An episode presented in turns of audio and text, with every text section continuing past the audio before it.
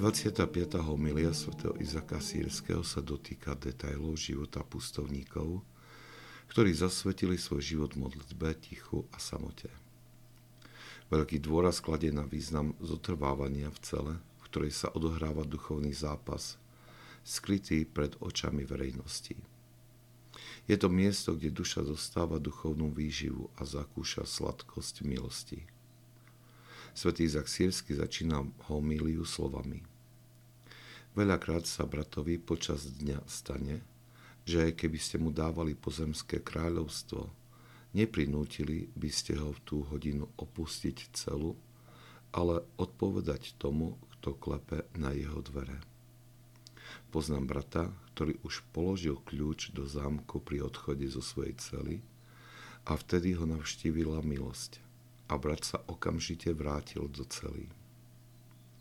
Aj keď zretelne vnímame, že téma tejto homilie je určená pre tých, ktorí sa rozhodli žiť v samote, mali by sme sa pokúsiť vyabstrahovať z nej to, čo môže napomôcť nášmu duchovnému životu ako je celá dôležitá pre pustovníka, teda miesto prebývania, v ktorom sa odohráva duchovný zápas, tak aj pre nás je dôležité mať miesto nášho duchovného zápasu.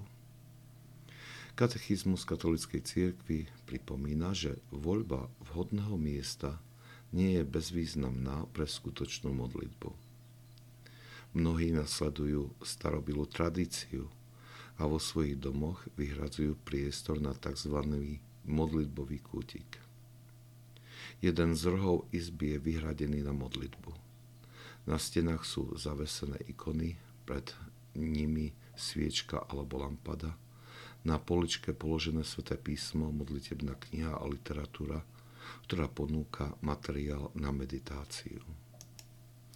Nie je to len priestor, kde sa zhromaždí rodina na spoločné modlitby, ale aj priestor, ktorý je využívaný členmi rodiny počas dňa. Je prirodzené, že ak niekto z rodiny využíva tento priestor, ostatní to rešpektujú a dávajú si pozor, aby ho svojim konaním nevyrušili. Aj keď tento spôsob je veľmi nedokonalý, vzhľadom na samotu, ktorú ponúka nízka cela, predsa ponúka útočište pred svetom tomu, kto chce stráviť čas s Bohom v modlitbe.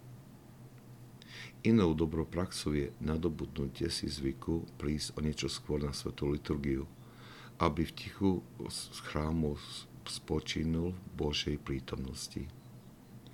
Poznám ľudí, ktorí takto prichádzajú už jednu hodinu pred liturgiou.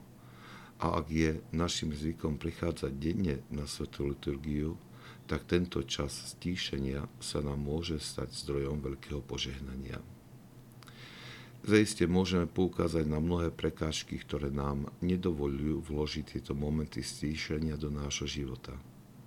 Musíme si však uvedomiť, že všetko závisí od našej dobrej vôle a túžby spolupracovať s Božou milosťou.